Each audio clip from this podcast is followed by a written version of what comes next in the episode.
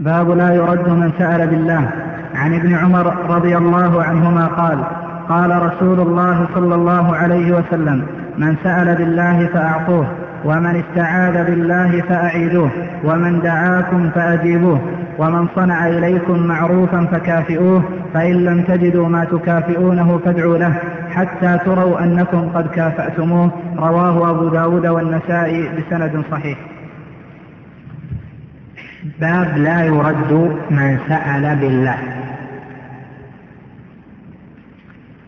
هذا الباب مع الباب الذي قبله ومع ما سبق كما ذكرنا كلها في تعظيم الله جل وعلا وربوبيته وأسمائه وصفاته لأن تعظيم ذلك من إكمال التوحيد ومن تحقيق التوحيد.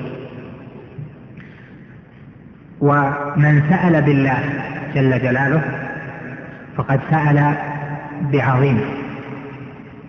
ومن استعاذ بالله فقد استعاذ بعظيم. بل استعاذ بمن له هذا الملكوت وله تدبير الأمر. بمن كل ما تراه وما لا تراه عبد له جل وعلا. فكيف يرد من جعل مالك كل شيء وسيلة حتى تقبل سؤاله. ولهذا كان من تعظيم الله تعظيم الواجب ألا يرد أحد سأل بالله جل وعلا. فإذا سأل سؤالا وجعل الله جل وعلا هو الوسيلة فإنه لا يجوز أن يرد تعظيما لله جل وعلا. والذي في قلبه تعظيم الله جل وعلا ينتفض إذا ذكر الله كما قال سبحانه إنما المؤمنون الذين إذا ذكر الله وجلت قلوبهم. بمجرد ذكر الله تجد القلوب لعلمهم بالله جل وعلا وما يستحق وعلمهم بتدبيره وملكوته وعظمة صفاته وأسمائه جل وعلا.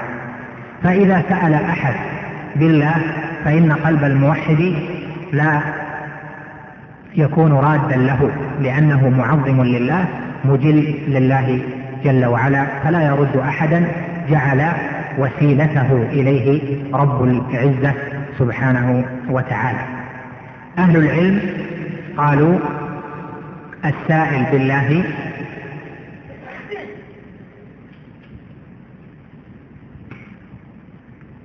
أهل العلم قالوا السائل بالله قد تجب إجابته. ويحرم رده. وقد لا يجب ذلك. وهذا القول هو قول اختيار قول شيخ الإسلام ابن تيمية واختيار عدد من المحققين بعده. وهو القول الثالث في المسألة. وأما القول الأول فهو أن من سأل بالله حرم أن يرد مطلقا. والقول الثاني أن من سأل بالله استحب إجابته وكره رده. والقول الثالث ما ذكرنا عن شيخ الإسلام أنه قد يكون واجبا وقد يكون مستحبا وقد لا. يكون كذلك يعني يكون مباحا. تفصيل شيخ الإسلام ظاهر وذلك أنه أراد بحالة الوجوب أن يتوجه السؤال أن يتوجه السؤال لمعين في أمر معين. يعني أن لا يكون السائل سأل عددا من الناس بالله ليحصل على شيء. فلهذا لم يدخل فيه السائل الفقير الذي يأتي فيسأل هذا ويسأل هذا ويسأل هذا ويسأل هذا أو ممن يكون كاذبا في سؤاله. فيقول يجب إذا توجه لمعين في أمر معين. أما إذا توجه لفلان وفلان وفلان وفلان عدد فإنه لا يكون توجه لمعين فإنه لا يجب عليه أن يؤتيه مطلبه ويجوز له أن يرد سؤاله. وإذا كان كذلك ستكون الحالة على هذه الأحوال تكون ثلاثة حال يحرم فيها رد السائل وحال يكره فيها رد السائل وحال يباح فيها رد السائل بالله. على كلام شيخ الإسلام. يحرم رد السائل بالله إذا توجه لمعين في أمر معين. خصك بهذا التوجه وسألك بالله أن تعينه وأنت طبعا قادر على أن تؤتيه مطلوبا. ويستحب فيما إذا كان التوجه ليس لمعين. يسأل فلان وفلان وفلان. ويباح فيما إذا كان من سأل بالله يعرف منه الكذب. فصارت عندنا إذا الأقوال ثلاثة. في أصلها يحرم رد السائل ويجب إعطاؤه هذا واحد. الثاني يستحب ويكره رده والثالث هو التفصيل. وهذا الثالث هو قول شيخ الإسلام وعدد من المحققين. وقوله هنا باب لا يرد من سأل بالله فيه عموم لأجل الحديث الواحد قال عن ابن عمر رضي الله عنهما قال قال رسول الله صلى الله عليه وسلم من سأل بالله فأعطوه. لماذا؟ تعظيما لله جل وعلا. ومن استعاذ بالله فأعيذوه من استعاذ منك بالله فيجب أن تعيذه.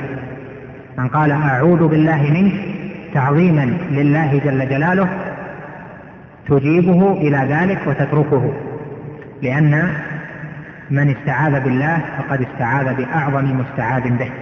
ولهذا في قصة الجونية التي دخل عليها النبي عليه الصلاة والسلام فلما دخل عليها واقترب منها عليه الصلاة والسلام قالت له أعوذ بالله منك. فابتعد عنها عليه الصلاة والسلام وقال لقد استعذت بمعاذ الحقي بأهلك. استعاذت بالله منه فتركها عليه الصلاة والسلام. قال ومن دعاكم فأجيبوه. عامة أهل العلم على أن هذا مخصوص بدعوة العرس وليس في كل الدعوات وأما سائر الدعوات فهي على الاستحباب. قال ومن صنع إليكم معروفا فكافئوه. من صنع إليك معروفا فكافئه. كافئه بجنس معروفه إن كان معروفه من جهة المال فكافئه من جهة المال يعني بما يشمل الهدايا المختلفة. إن كان معروفه من جهة الجاه فكافئه من جهة الجاه أو ما وجدت ما تكافئه من جهة الجاه فيكون من جهة الهدية. سبب ذلك وصلته بالتوحيد كما قال المحققون أن الذي صنع له معروف يكون في قلبه ميل ونوع تذلل وخضوع في قلبه واسترواح لهذا الذي صنع إليه المعروف. ومعلوم أن تحقيق التوحيد أن يكون القلب خاليا من كل ما سوى الله جل جلاله وأن يكون ذله وخضوعه وعرفانه بالجميل هو لله جل وعلا وتخليص القلب من ذلك يكون بالمكافأة على المعروف وأنه إذا أدى إليك معروفا فخلص القلب من رؤية ذلك المعروف بأن ترد إليه معروفا. ولهذا قال فإن لم تجدوا ما تكافئونه فادعوا له حتى تروا أنكم قد كافأتموه حتى تروا أنكم قد كافأتموه لأجل أن يتخلص القلب من أثر ذلك المعروف فترى أنك دعوت له ودعوت له ودعوت له بقدر ترجو معه أنك قد كافأته. وهذا لتخليص القلب مما سوى الله جل وعلا. وهذه مقامات لا يدركها إلا أرباب الإخلاص وتحقيق التوحيد. جعلنا الله وإياكم منهم.